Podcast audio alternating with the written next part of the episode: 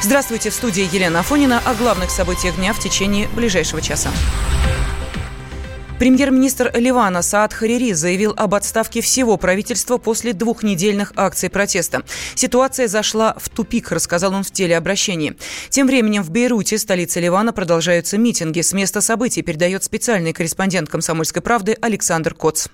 Сегодня в Бейруте с новой силой вспыхнули беспорядки в центре города. В столице Ливана уже 13 дней проходят акции протеста.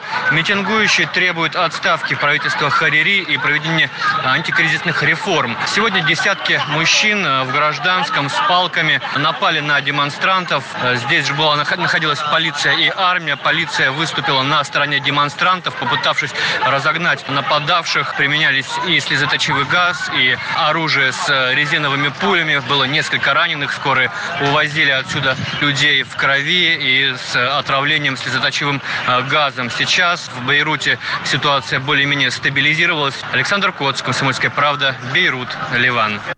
Директор Центра изучения Ближнего Востока и Центральной Азии Семен Багдасаров считает, что после отставки правительства страна погрузится в затяжной кризис может и не будет продолжаться, если он подал отставку, а может перерасти как что-то более серьезное.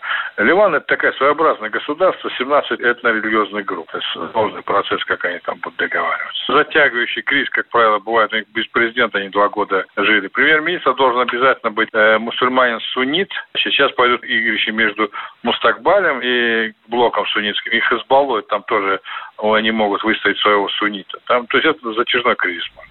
Массовые акции протеста в Ливане начались 17 октября. Митингующие перекрывают трассы, закрыты многие госучреждения. Протестанты требуют провести досрочные выборы, а также отменить систему конфессиональных квот в политике, в которой видят причину неэффективного управления государством.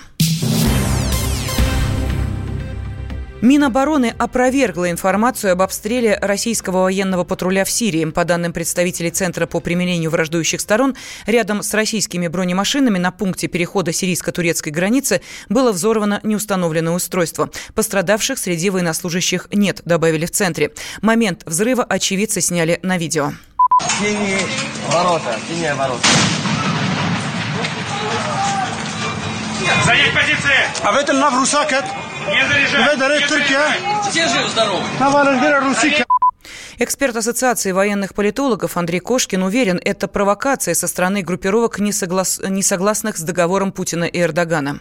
Прежде всего надо учитывать, что обстановка чрезвычайно сложная. Это не шахматные фигуры, которые можно переставить, и они будут стоять одни на белом, другие на черном поле. Это боевая обстановка, люди с оружием возмущены, чрезвычайно много группировок, которые по-разному относятся к тому меморандуму, который был подписан между Эрдоганом и нашим президентом Владимиром Владимировичем Путиным.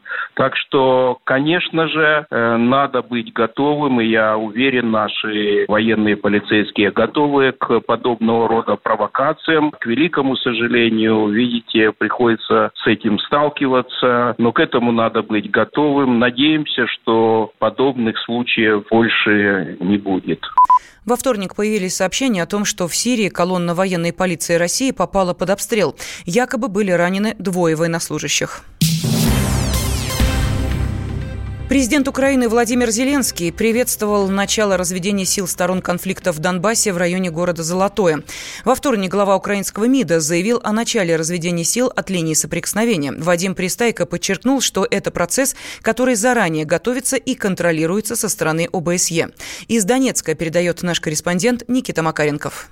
Народная милиция Луганской Народной Республики сообщили, что готовы начать разведение при условии зеркальных действий украинской стороны. В Золотой уже прибыли наблюдатели специальной мониторинговой миссии, представители совместного центра по контролю и координации режима прекращения огня. Одно из условий 7 дней тишины было выполнено обеими сторонами, и это официально зафиксировано. На участке в Золотом тишина длилась даже больше недели. Наш источник сообщает, что обе стороны уже запустили в небо белые сигнальные ракеты, которые говорят о готовности готовности к началу отвода. И украинская сторона сообщила, что в дальнейшем разведение войск состоится на всех согласованных ранее участках, в том числе и в районе населенного пункта Петровская. Тем временем жители Донбасса надеются, что разведение на участках в Золотом и в Петровском не будет в очередной раз сорвано украинской стороной. Люди верят в то, что наступит долгожданный мир, но все же с опасением относятся ко всем заявлениям и действиям украинской стороны. Многие считают, что не обойдется без провокаций от тех же националистов и на этот раз. К тому же у действующей власти Киева постоянные конфликты с представителями националистических батальонов. Разведение сил и средств в Донбассе должно было состояться еще 7 октября. Затем процесс перенесли на 9 число, и на протяжении трех дней украинская сторона ежедневно срывала разведение. При этом представители республик запускали в небо белые сигнальные ракеты, которые говорили о готовности стороны к началу разведения. Никита Макаренков, «Комсомольская правда», Донбасс. Украинский политолог, директор Киевского центра политических исследований и конфликтологии Михаил Погребинский считает, что праздновать разведение сил в Донбассе пока рано. Я предполагаю, что он начнется. Я считаю, что есть какая-то договоренность э, Зеленского с Аваковым, и, э, видимо, в Золотом э, не помешают разводу. Но э, я предполагаю, что что-то там останется, полиция, там спецслужбы и так далее в этом районе. И это будет вызывать тоже какие-то проблемы. А с другой стороны, э, это же только, только начало. Дальнейшее продвижение абсолютно проблематично. И я, я думаю, что пока э, праздновать это рано. 1 октября на встрече контактной группы в Минске стороны договорились возобновить процесс разведения сил в районе Петровского и Золотого, но соглашения были сорваны. Несколько раз ДНР и ЛНР подтверждали готовность начать отвод войск, однако украинские силовики проигнорировали все сигналы. Можно уйти в большую политику, но большой спорт пойдет вместе с тобой. Чемпион мира в тяжелом весе. Боксер с самыми большими кулаками за всю историю бокса. Действующий депутат Государственной Думы. А теперь еще и ведущий радио «Комсомольская правда». Николай Валуев в авторской программе «Большой спорт». По средам в 10 вечера по Москве.